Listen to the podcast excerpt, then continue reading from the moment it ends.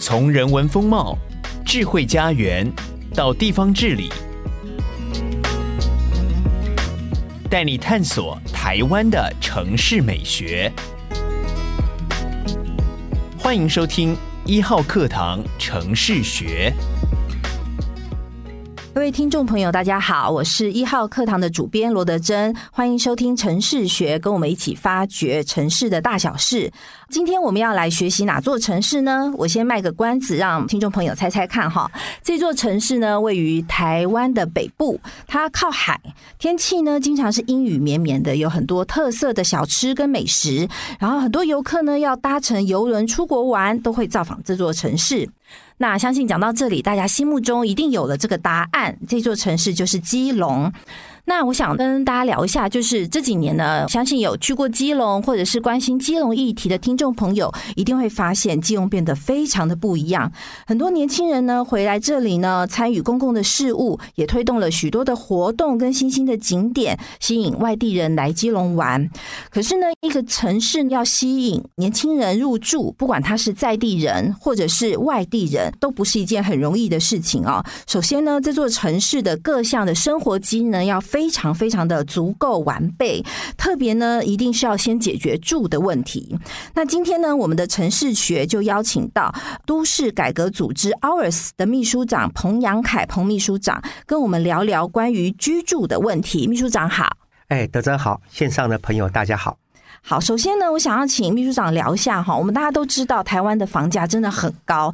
根据二零二二年呢，内政部有公布一项最新的房价所得比，也就是大家常听到的痛苦指数，显示呢，我们要将近十六年不吃不喝才买得起台北市的房子。那就有人会说呢，那我们用租的好了。可是租金也很高，而且呢，还会被房东解约，搬来搬去呢，麻烦的要命。那连带着呢，就会影响到我们年轻人。结婚甚至生养小孩的意愿，然后少子化的问题也变得非常的严重。那现在大家都在谈居住正义，哈，呃，我想要请那个秘书长先跟我们聊一下，从你的观察跟研究，台湾各个城市要实现居住正义，关键的失力点是什么？啊、呃，好的，我想先延续啊，刚刚德珍讲的，我觉得首先我的看法是。台湾的居住问题，它其实背后隐含的是一个很严峻的世代的不正义的问题。其实我坦白讲，对于这个问题受害最严重了。大概一般的讲法，就是一九八零以后的世代，它相较于父母世代，它在居住的部分是相对非常的困难。那第二个，他遇到的困难到底怎么样呢？我觉得九个字就讲完了，叫买不起，租不好。等不到，什么叫等不到？等不到社会住宅，嗯，其实就是这样子，就房子太贵买不起，嗯，想要租也租不好。我们租市场是一个黑市，那我等政府社会住宅，社会住宅虽然政府努力盖，可是我觉得还是远远供不应求，是，所以这件事情是一个很严峻的问题。所以回到说，我们从国家或者是从各个城市的角度讲，事实上我们是要回应这三个问题嘛。那回应这三个问题，所以很清楚是说，你应该针对每一个面向的问题都要相对应的政策。那我们一般的讲法就是，针对高房价买不起的问题，我们在购物市场要有一些相关的政策。对，好像过去前几年大家谈最多，我们资讯要透明。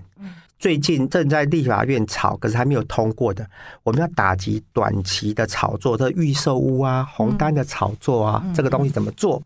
那另外这两年也非常多在讨论是啊，台湾为什么有这么多人在囤房，买了房子他也不用？对，这个囤房问题要不要解决？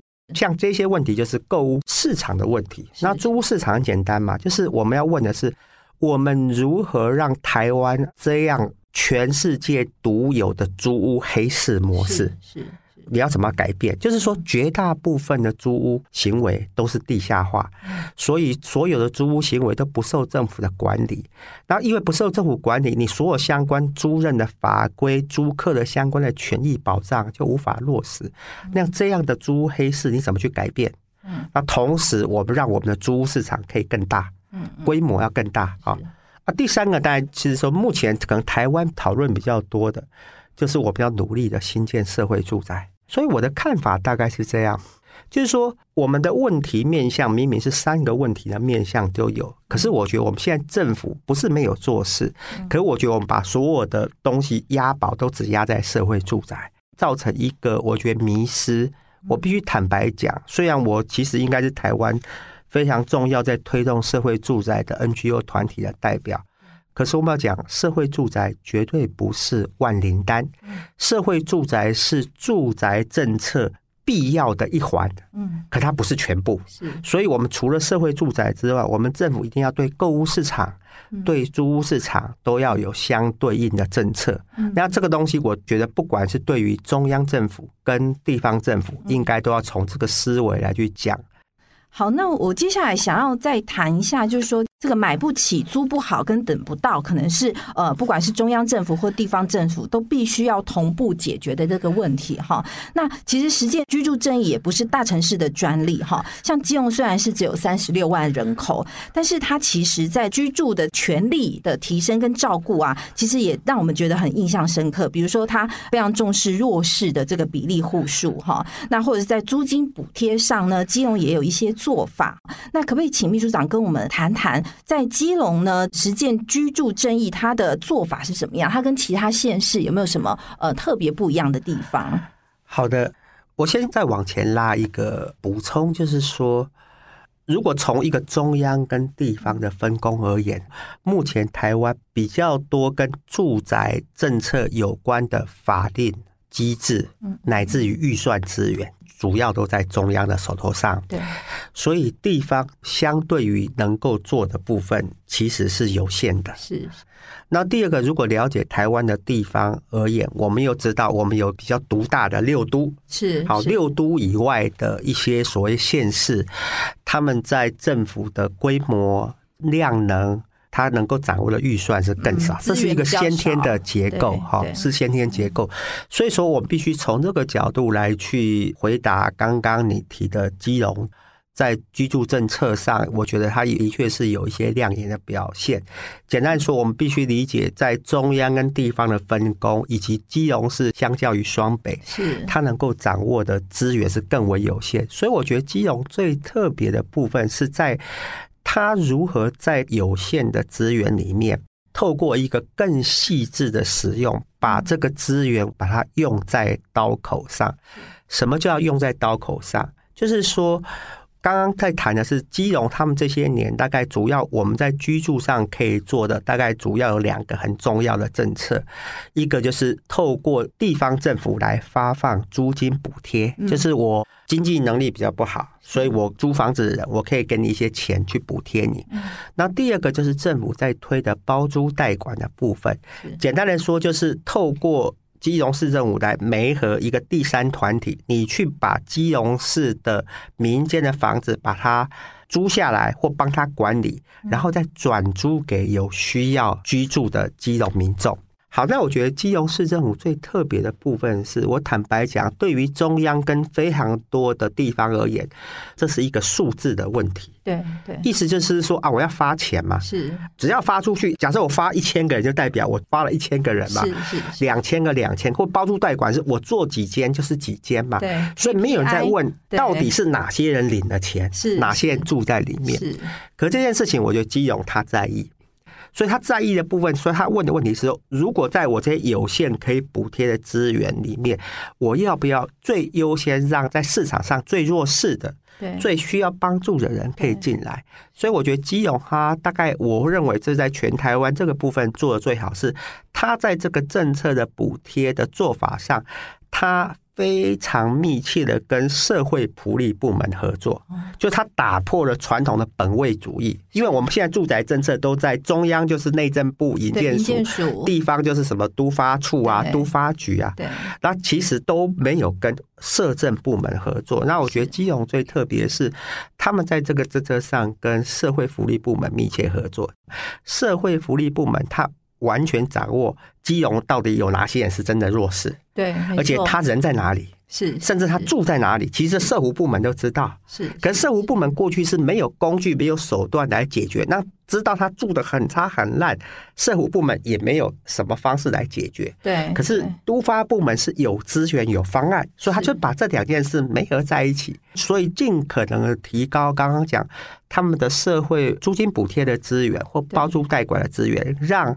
它可以协助的弱势的比例是更提高，我觉得这大概就是基隆市，我觉得这个部分上是做得非常好的，而且我必须很不客气的讲，事实上是非常值得其他的城市来去学习，特别是六都，对，你们明明有更大的资源等等，如果你们在这个部分上能够花更大的力气做，我会觉得把这个资源可以做更有效的运用。对啊，当然也包括中央的内政部嘛。是，为什么这个政策好像卫福部觉得跟他一点关系都没有？所以我觉得这个东西大概是基隆，我觉得在这个政策上做的最好，而且我也觉得他给台湾在这个政策的推动上带来一些很大的启发或者是反省。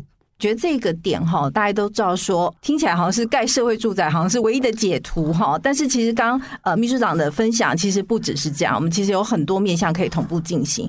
另外一个让我觉得印象非常深刻的就是营建部门跟社服部门。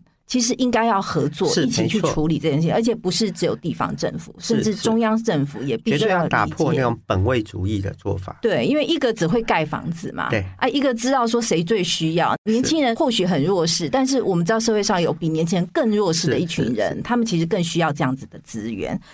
那谈到就是说，除了我们很期待政府有很积极有效的作为之外，其实民间的参与也非常的重要哦。那像 OURs 呢，就长期透过一些倡议的行动来影响着我们呃台湾的居住权益啊，而且甚至特别提出来，在国家跟市场之外的第三条路，所谓的合作住宅，可不可以请秘书长跟我们分享一下 OURs 的倡议？所谓是合作住宅是什么样子的概念？那怎么样可以帮助年轻人？更快的啊，从就是呃民间的力量也好，政府的力量也好，来找到适合的居住的地方。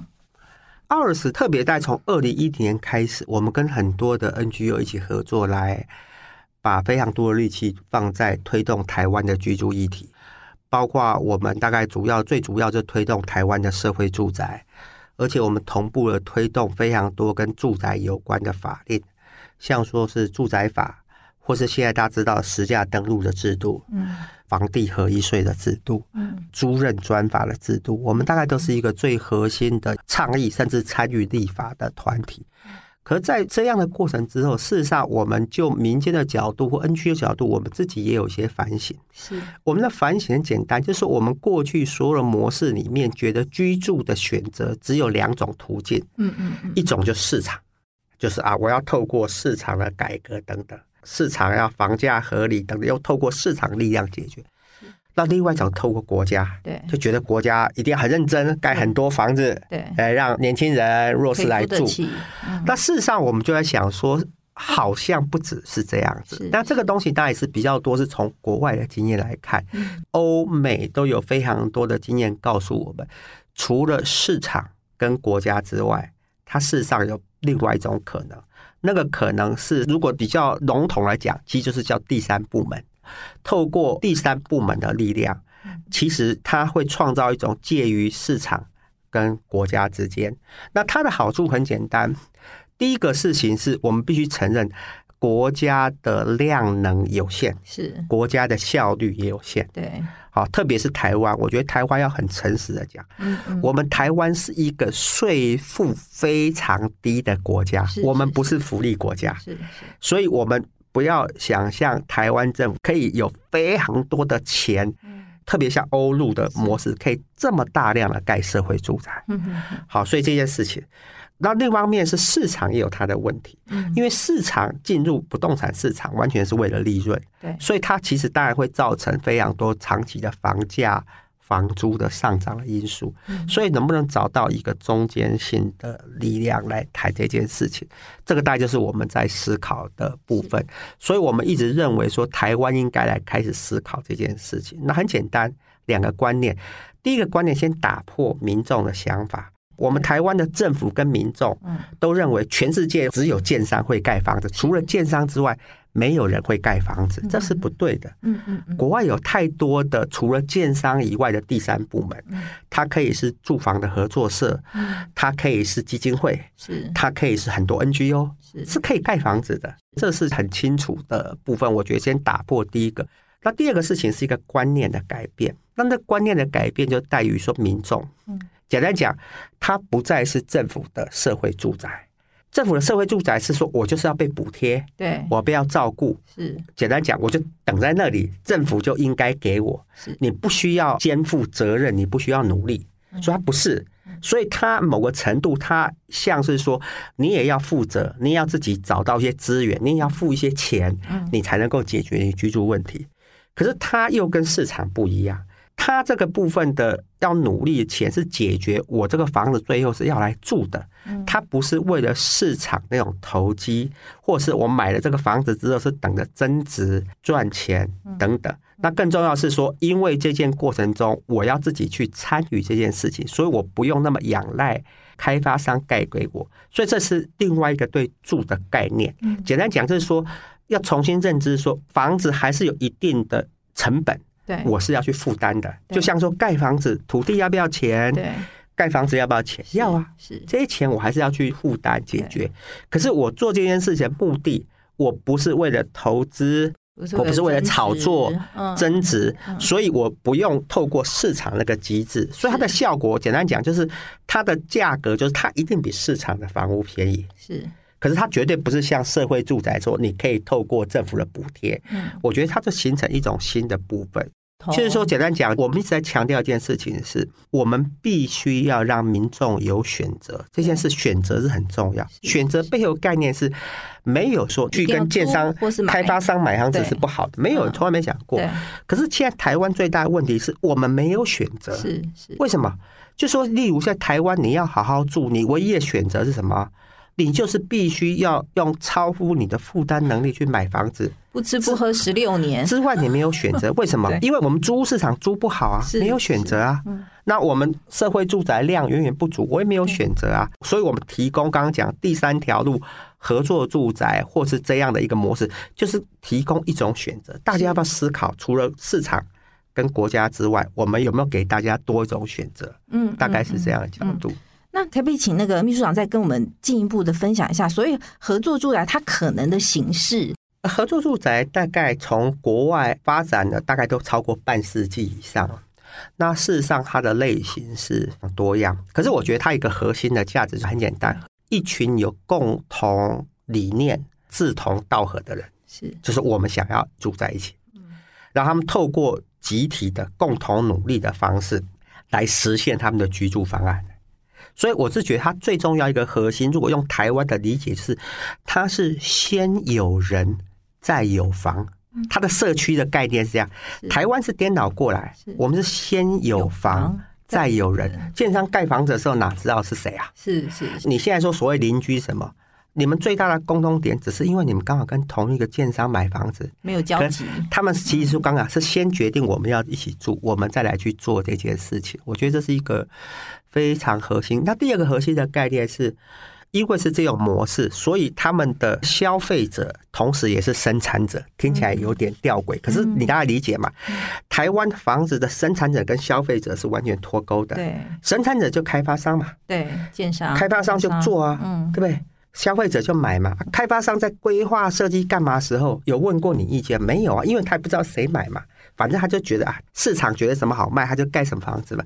可是刚讲合作住宅，它最重要是它是消费者同时生产者，所以简单讲，这一些要住的人，他自己会去找建筑师，建筑师设计的时候跟他讨论，说他的规划设计。都符合他需要，而且特别像说，我们现在不是很多公社公共空间搞了半天没有人想要用，不需要。可包括他们的公共空间，到底他们需要什么公共，都是由这些住户们大家来决定，我们需要怎么样的公共空间。所以这是一个第二个很大的特别。那第三个很大的特别是因为它有这个过程，所以合作住宅它是有很强的粘着度。对，粘着度的意思代表什么？大家就真的那么努力，就很喜欢这里，很想要在在这住，很喜欢我的邻居。嗯，对。所以它基本上它其实流动性是非常的低，就是大家就是变成说，让那个房子越来真的是越来越回归到居住，不是要回归到投资资产。而且在国外有最主流的合作住宅的模式，他们是用合作社。嗯，合作社的模式很简单讲，他们产权是共有的形态，可是盖起来是多样的。什么叫多样？就是它因为这是核心都共通特质。例如说，我觉得我举一个例子，大家比较一种叫做银发共住，在台湾可以理解嘛？退休之后，对，哦，三五好友共住，好，这是很常见的。第二种是女性的共住，哦，不婚。丧偶、离婚或者单亲妈妈非常多，女性共住互助的彼此照顾，特别是那种熟龄的女性的互助照顾。那像国外很多是因为有些一些价值理念，像说国外合作住宅有一类很常见的叫做 Eco Village。生态村，你可以顾名思义，就是有些人他觉得他实现生态居住的理念，特别很多在郊区，他就可能用全环保的建材、电呐、什么雨水回收等，他来打造一个属于他们的社区。那像国外也有一些比较是因为他的认同、嗯信仰。那例如我再举例，像台湾，我们台湾是亚洲第一个同婚合法化的国家，对不对？国外也非常多合作住宅是。LGBT 的友善住宅，他没有说一定要 LGBT，可他就是个 LGBT 的友善的合作住宅。意思说我认同这样的性别平等的人，我们可以住在一起。国外更多类的是这种叫做 mix 混合的。跨世代就很像我们一般的社区一样，对，是一个哦，年轻的家庭、老人家庭什么都有，都有跨世代。可是它跨世代里面，它都会通常有一个什么样的主题？例如说，非常多的主题都是他们会非常强调什么？强调它的空间共享。是像国外合作住宅，大概几乎没有例外，他们几乎都会有共同的厨房哦，共煮共餐。然后共同来去办很多活动，这是他们最常见的一个模式。Okay. 所以它其实上基本的核心价值是还蛮共通，可是它实际上盖起来是很多样多元的。没错，除了解决你的居住问题，还兼顾到你的情感的问题，哈，这个情感的互相的交集，这样子。我们先休息一下，等一下再回来。这一集城市学的焦点城市是基隆市。城市学要 give a shout out to 基隆市。如果你是基隆市民，请花十秒钟订阅一号课堂 Podcast 频道，给我们五星好评并留言，支持我们制作更多优质的节目。各位听众朋友，大家好，你现在收听的是一号课堂的城市学。我是一号课堂的主编罗德珍，跟我们一起发掘城市的大小事。今天呢，我们邀请的特别来宾呢是都市改革组织 OURS 彭扬凯彭秘书长。线上的朋友，大家好。那我们上一段节目呢，其实谈到很多有趣的关于如何实践居住正义的一些观念跟一些案例哦。接下来呢，我们想要再进一步谈一下，就是说，现在我们看到呢，各地的地方政府都在推动新建这个社会住宅，可是感觉好像还是供不应求哈。社宅呢占整体的住宅比例呢不到百分之一，然后呢，在申请资格，就是房子盖了是一个重点，那谁可以进去入住？申请资格的这个标准呢？又非常的宽松，那这样子的政策感觉好像我们排挤到真正这个最弱势的这个族群哦。那在上段节目，其实秘书长也跟我们分享基隆的做法。那对于那个社会住宅的申请方式呢，OURS 也提出了呃仿效国外的一个叫轮候制这个制度啊。那我们可不可以请秘书长跟我们谈谈？呃，目前台湾的制度呢是抽签制，那我们倡议的是轮候制，这两个呃差别是在什么？然后轮候制为什么更能够发挥这个社会住宅的这样子的功能？好的，呃，我简单讲一下什么叫轮候制。轮候制，我觉得顾名思义就是大家拿号码牌排队。嗯，我想台湾应该蛮多人可以理解嘛。我们现在那我们每天大家排队去那种有名的店啊，对，就一样嘛，按号码牌排队的方式来去入住。那为什么要谈这个事？这个就是相对于台湾目前社会住宅的抽签制。那我必须给大家一个观念或一个提醒啊。全世界除了台湾之外，没有人在搞抽签制，因为抽签制意涵的是什么？意涵的是你能够住社会住宅，是因为你运气好。大家有没有想过这件事？对，不是你需要，手气好，不是你什么，就是你有拜拜。我上次认识一个年轻人，他在台北市抽过六次都没有抽到，就运气很差，就每一次没有先去拜拜啊。对对，所以就说这件事情在国外基本上是不可以被接受的嘛。对，就是说一个社会资源的分配等等，是因为运气的问题，是不是嘛？所以他一开始就建立的是一个轮候的制度。对啊，轮候制度其实顾名思义就是大家就等着嘛。那只是，可是我必须讲说。国外其实非常多国家，你可应该可以讲说，你现在认识所谓社会住宅做的比较多的主流国家，没有一个例外，嗯，都是轮候，像法国啊、荷兰啦、香港啊，或者北欧的国家，包括美国现在的公共住宅，其实都是轮候制度的部分。虽然大家要轮候制，可是事实上具体而言，每一个国家的轮候制是一个原则，可是具体的设计是可以很细致不同。第一个事情，它的轮候制，大家有个概念是，它不是只有一条队，嗯，它可以有好几条队，嗯，为什么？因为它政策上确保，简单讲，就是像我们在机场不是有快速通关的概念嘛，对，它针对一些弱势，它就有一条比较快速的对，那的差别什么？差别就是你要等多久？是是，所以简单讲，他们的政策就是让越弱势的人，他要轮候的年限，对，其实会更短。嗯，但我说我们为什么要要在台湾谈这件事情呢？这个是很重要的概念。刚在前一段也谈过，说我们的社会住宅的数量跟国外来看的话，那是差很多。嗯，可是我必须讲，国外那些国家，我刚刚讲 OECD 的国家平均都十到十二以上。嗯，那有些国家都到二十、三十。嗯，可是我们必须要一个概念是，这些国家的社会住宅都是一个长期新建的。嗯嗯嗯嗯，至少半世纪。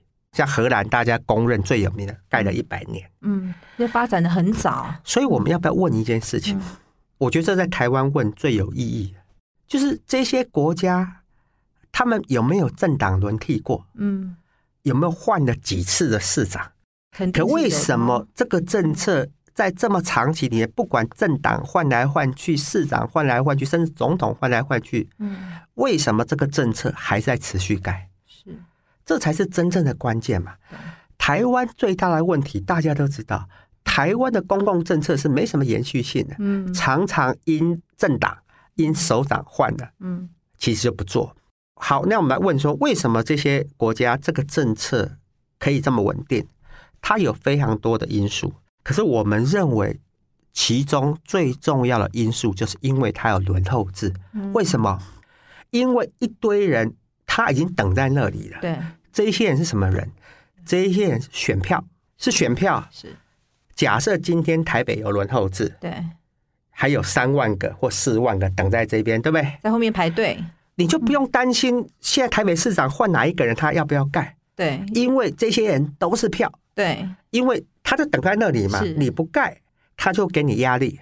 你会不会担心议员砍你预算？你哪个议员砍砍预算看看？对，这些人光电话就把那议员打爆，还可以把他下架。对，所以因为轮候制这个制度，在那么多国家城市里面形成一个非常稳定的社会支持基础。嗯嗯嗯嗯，因为他等在那里，嗯，他的压力是什么？压力就是国外最重要的轮候制压力是轮候年限，是。怎么评断谁做的好不好，认不认真？例如，我的平均年限一直往后退，就代表这任政府你盖的速度比较慢。所以本来 本来上一任人家平均等四年、四年。半就好，到了你大家等六年，你这个压力就出来了。所以说，这个是一个非常重要的逻辑。那我们为什么要谈这个事情？台湾，我们现在我们已经听够了。政治人物啊，选举的时候什么支票都可以开，那什么支票都可以跳票，嗯，对？你现在听他讲，每个人讲他要发誓盖几万户，有什么意义呢？嗯，你要玩真的，嗯，你要不要给民众来轮候制？是，以后台湾选举的时候根本不需要讨论要不要盖社会住宅，嗯，因为每一个人都会盖，嗯，因为有这么多选票等在那里，排队排在那里了。对，这个是很重要。那第二个事情，轮候制还有好处什么？它是有助于政府做一个整体性的规划。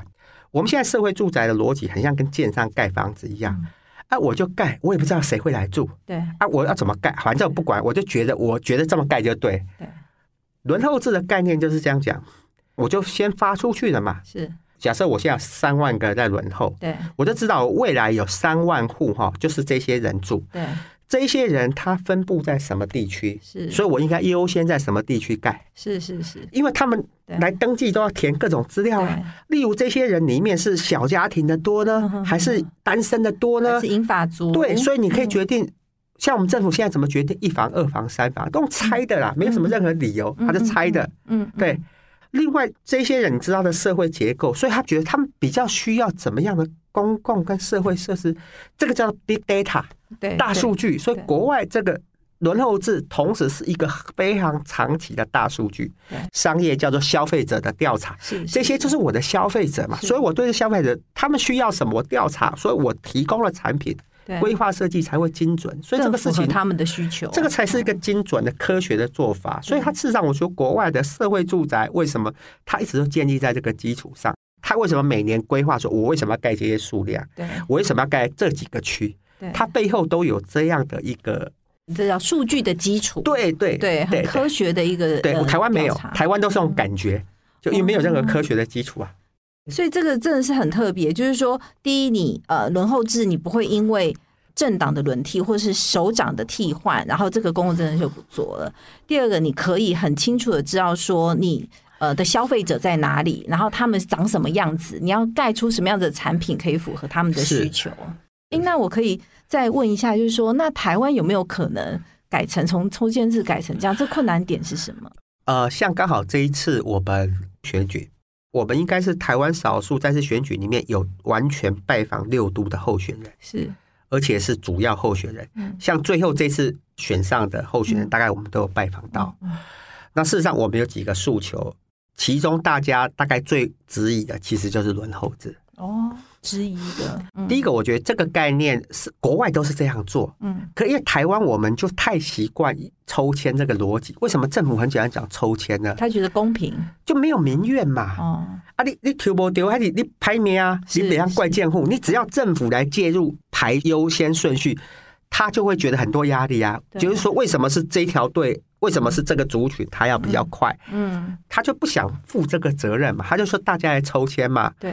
啊，第二个是他会没有压力呀，因为我们抽签的概念是什么？抽签概念是我盖好一间给你抽一签啊，是啊，没盖就不抽签，没有民意的压力啊，你不会面对到民众了给你的那个施政或是你跳票的压力。那当然有一些是技术性的问题，技术性我觉得可以解决嘛，我们跟他谈过说。他们觉得啊，这个轮候怎么很细致？我说这不是太大问题。对对，因为这么多国家都有做，我从来没有说要照抄。是，可你先去研究每一个国家的做法，你就综合来去研究一下这些做法的好跟不好，再放到台湾的社会结构跟台湾的民情里面，我们一定可以设计一个符合我们台湾使用的轮候的机制嘛。对，所以我一直觉得他最重要背后是一个政治压力的问题，就谁做这件事情，嗯嗯，他有非常大的政治压力，嗯嗯。我的意思是说，其实我不是要跟政治人话，我跟民众喊话，嗯嗯。你不要再听他每天每个人选举啊，在这就抓工，他要盖几万户，对，假的啦。对，我说真的话就是学国外给我们轮候制，大家来登记，对，没错，这就是叫真的。那我就等在那里啊，是，例如我就是第九千号。对，我就每天盯着你啊，你要不要继续往前干？因为继续往前看，我九千号就会变八千、七千、六千，是就会轮到我了。是，就即使是呃手掌换了，继续下去，继续要往前走啊！我觉得这才是玩真的啦。OK OK，所以其实居住的问题哦，有很多，不管是政府也好，或是民众，那个观念都要彻底的翻转跟调整。那其实我们刚刚谈到很多国外的案例啊，那我相信呃，秘书长在谈到这个居住正义的这个使命感，感觉也是有很大一部分是来自于你看过很多国外的这些案例跟观察哈。那可不可以跟我们分享一下你呃国外有哪一些做法跟观念，它很适合引进台湾？那引进台湾之后会带来什么样子的改变？呃，我当然去过不少国家，不过我觉得有两个部分，我觉得放在台湾目前脉络很值得谈。嗯，第一个我想谈谈法国。法国，法国，我觉得它背后谈的是一个价值的观点。就法国的住宅政策，它背后有一个非常重要的一个社会概念，他们叫做社会连带。嗯，连结的连，然后带子的带，社会连带。它的意思是代表什么？人在这个社会里面。你目前你可以成就这件事情，不是完全你的功劳，对，是一个社会的集体的贡献，创造这个环境才可以成就你个人。嗯，好，第二个这个连带的方式是，它其实是一个 generation 的部分，对，就是每一个世代，嗯，你要感谢上一个世代对你的贡献，是，可是你也要为下一个世代造福。为什么这个概念在法国是非常重要的概念？这个概念是贯穿他们整个住宅政策的核心。嗯。再讲两个大家都觉得他们不可思议的部分。他们在十几年前立了一个法，《都市更新与社会连带法》。嗯，台湾的都更是什么？台湾都更是赚钱啊，是是，对不对？有房子的人就赚钱啊，对，没房子的你就倒霉啊。是，他们不是，他们的方式是都市更新怎么样来跟社会连带有一些关联，所以他们会做了很多事情。例如，他们最重要的事情是什么？一个地区里面哈。社会连带是，他不可以这个地方都是有钱人，嗯嗯嗯，他也不可以这个地方都是穷人，嗯哼，所以他们在像巴黎，他在很昂贵的地区盖都更要怎么做？你要想办法在里面给我做社会住宅，就是说你要再给我信义区。有社会住宅，要社会住宅一定的比例，对，你不可以说每每次社会住宅都什么放在没有这件事情，对，那反倒是非常多比较差的老旧社区是。它就已经很弱了，你反而要透过一些方式，让一些比较市场的住宅进到这，让它繁荣。这是一个非常重要的概念。哈，他们第二个还有一个事情，这个是社会连带形成一个责任。法国一个法规非常的恐怖，它要求一定比例的市镇都一定要盖一定比例的社会住宅。哦这是写在国家的法规。哦不盖怎么办？不盖罚钱。哦，就很像我们以前不是说我们公家单位一定要禁用多少比例的生障者的概念一样吗？对对，就是逼你盖，不盖你这个地方政府每年就要交罚款，这个罚款缴到一个中央的住宅基金，让中央可以去盖，帮你盖吗？更多的社会住宅。好，那当然说这样的概念上，是不是因为定的法令，所有地方都一定可以做？当然也不是。可是我要问的是说，为什么这个社会？可以通过这样的价值的法令，这是一个很重要的概念的基础。嗯，我再举例，像法国有一个非常有名的法令，他们冬天不准赶房客，就这么简单。不可以赶房客，就就又选什么？因为他们过去有发生冬天改房客，但是冻死了嘛。对，有一个神父在二十年前发出了一个运动，是非常多人搭帐篷睡在塞纳河抗议巴黎市政府，后来就变成一个法令了。就是他们叫冬季时间的话。就算房客没有缴房租，什么你都不能动，你就等到暖和的时候才来做这件事情。嗯，我一说很多的居住的价值的观点，他们怎么去看待居住权？对这件事情，这个事情是台湾很难去想象的事情。所以我一直认为说，居住这件事情，事实上我觉得是它某个程度是一个价值观念的问题。因为当这个价值观念可以被落实的时候，它才最后可以反映在法规政策。因为我认为任何的法规政策是不可能超越逾越多数人的基本价值观点，那个东西是推不动的。对，可法国为什么有非常多让我们觉得是不可思议的？例如，他们就认为，我们就刚讲过社会连带，所以我们这社会应该稍微平等，不要这么拉开贫富的部分拉开，或者是你要平等的看待，不是说我住在这个区，我这个区有社会住宅来。好像就要给他抗议呀、啊，干、嗯、嘛干嘛？嗯、这个事情实际是非常重要的。法国的部分。嗯、那我第二个，我想谈一下日本。日本跟我们比较近。日本为什么想谈呢？日本我觉得他给台湾第一个教训是，他经历了一个大家很清楚叫一九九零的金融风暴，房地产泡沫化。嗯哼，所以他一直给我们一个概念。房地产是会泡沫化的，是我们台湾老是觉得房地产要无止境的往上涨。嗯、那第二个事情，我觉得对台湾更有意义的事情是，日本现在居住问题的部分高度跟他们整个人口结构的变化结合在一起，就是我们台湾讲高龄少子化，嗯，大概早我们十五到二十年，嗯，所以简单讲，现在日本就是十五年之后的台湾。对，那他们高龄少法在面对问题，他们就重新对他们居住有很大的重新的思考。简单讲，人越来越少，你盖那么多房子，谁会买？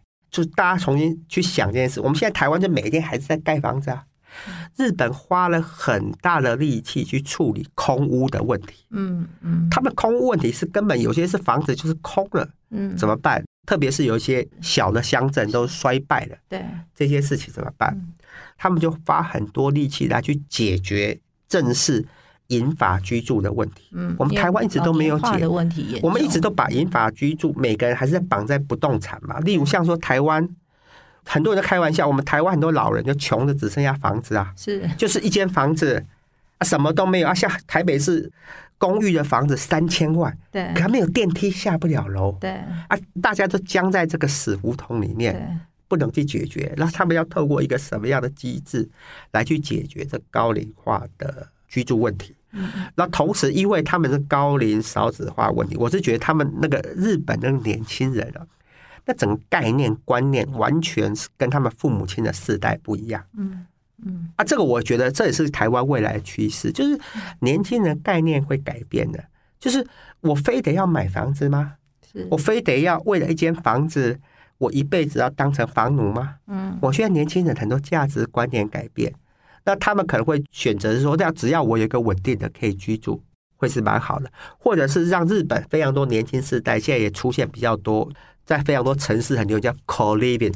嗯，co-living apartment，嗯，共住公寓啊，就是一样，就我们谈嘛，一间房子，然后我们有个共同厨房，有个 studio 可以干嘛干嘛。那我一直觉得日本非常合适台湾谈，就是日本，因为它跟我们一样，地小人稠，对，土地细碎化，嗯，而且原来很喜欢，也是很注重不动产的部分上，可是因为整个高龄少子化之后，社会趋势，他们整个居住的政策。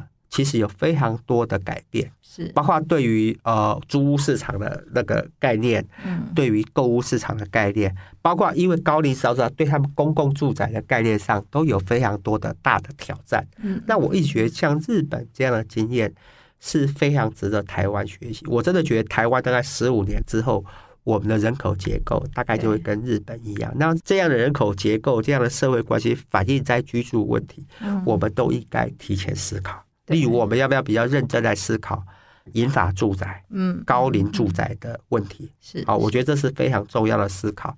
或者，我们要不要来思考说，我们还要强调要不断的开发？嗯，举个例，台湾人口越来越少，为什么我们每一个都市都要不断的继续扩张我们的都市？就什么新区？对，就请问要干嘛？可是为什么这件事大家就非常执迷这件事情？那这个事情能够？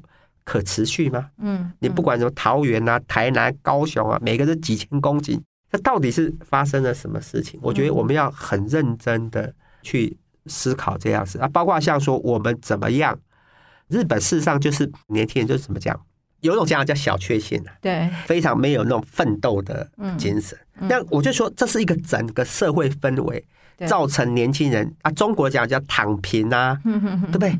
我们就是要创造一种。让年轻人觉得有希望、有活力的体制。对，那至少我觉得在居住问题，我们要看到，如果未来是这样，我们现在要不要很认真的让年轻人居住的负担、居住的稳定这件事情，我们一定要好好的去解决。我觉得这个日本的经验真的非常值得我们好好来思考。理解，理解。那最后呢，我们想要，因为其实今天秘书长谈了蛮多，就是说地方政府跟中央政府的迷思，好，或者是说我们可以呃援引哪一些国外的案例。那最后我想要请呃秘书长谈谈，就是说对于现在我们很多年轻人都还是呃苦于这个房价的问题，哈，你有没有什么分享或是鼓励的话，或是实际的建议啊？告诉我们这些年轻人说，哎，我们该怎么做？我必须讲说。年轻人必须要站起来，关心公共事务。是好，我我还是在强调，我这完全没有危言耸听，就是在目前台湾的居住问题里面，它是有非常严重的世代不公。嗯嗯，我讲白话一点，嗯，就是你的上一个世代叫既得利益者，嗯，对不对？他们当然要继续维持高房价，是。可是当他继续维持高房价，就是注定你要用。十六年或更长的时间不吃不喝才能够解决你的问题嘛？嗯，我觉得这件事情上是大家应该来去关注非常多公共政策或是居住政策的议题。是我坦白讲，就是要去给我们的政府压力我觉得这事情是非常的重要的部分。那第二个，当然我希望是说，我觉得期望也是我认为是个趋势。我的确看到我们这个世代年轻人观念会改变。想想他跟他父母那个世代的观念已经改变，越来越多年轻人，他跟他们父母世代最大的差别就是，他们再也不愿意为了一间房子就当了一辈子的屋奴。嗯。好，这件事他们可能觉得人生有更多的选择等等，那所以我也觉得这样的观念改变是我们觉得要继续来去维持的，把住宅的拥有权对跟居住权这个观念把它打破。嗯，我一直要打破说，我们政府的责任是要让民众有稳定的居住权，不是要解决民众的购物问题。嗯嗯，这样的观念的解放之后，我觉得最后才反映到很多政策的改变。今天非常感谢 OURS 的秘书长彭阳凯彭秘书长跟我们分享这么多关于稳定居住居住权的问题，然后也跟我们呃介绍了分享了一些基隆在这方面更细致的一些做法，还有一些国外的案例。那希望呢，台湾可以逐渐摆脱买不起、租不好跟等不到的命运，让更多的年轻人呢，可以在城市里面居住的更舒服、更舒适，有更快乐的生活。今天谢谢彭秘书长跟我们分享这么多有趣的观念，谢谢。好了，谢谢德珍，谢谢大家，谢谢。